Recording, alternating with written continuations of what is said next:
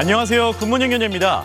그룹 방탄소년단이 이번엔 미국 대중문화 시상식인 피플스 초이스 어워즈에서 3년 연속 수상에 도전합니다. 모두 3개 부문 후보에 올랐는데요. 특히 멤버 정국 씨는 찰리 푸스와의 협업곡으로 따로 이름을 올려서 눈길을 끌었습니다.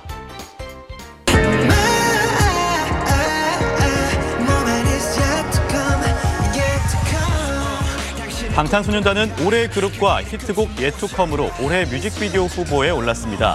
이 두 부문은 방탄소년단이 작년과 재작년에 상을 받은 적이 있는데요.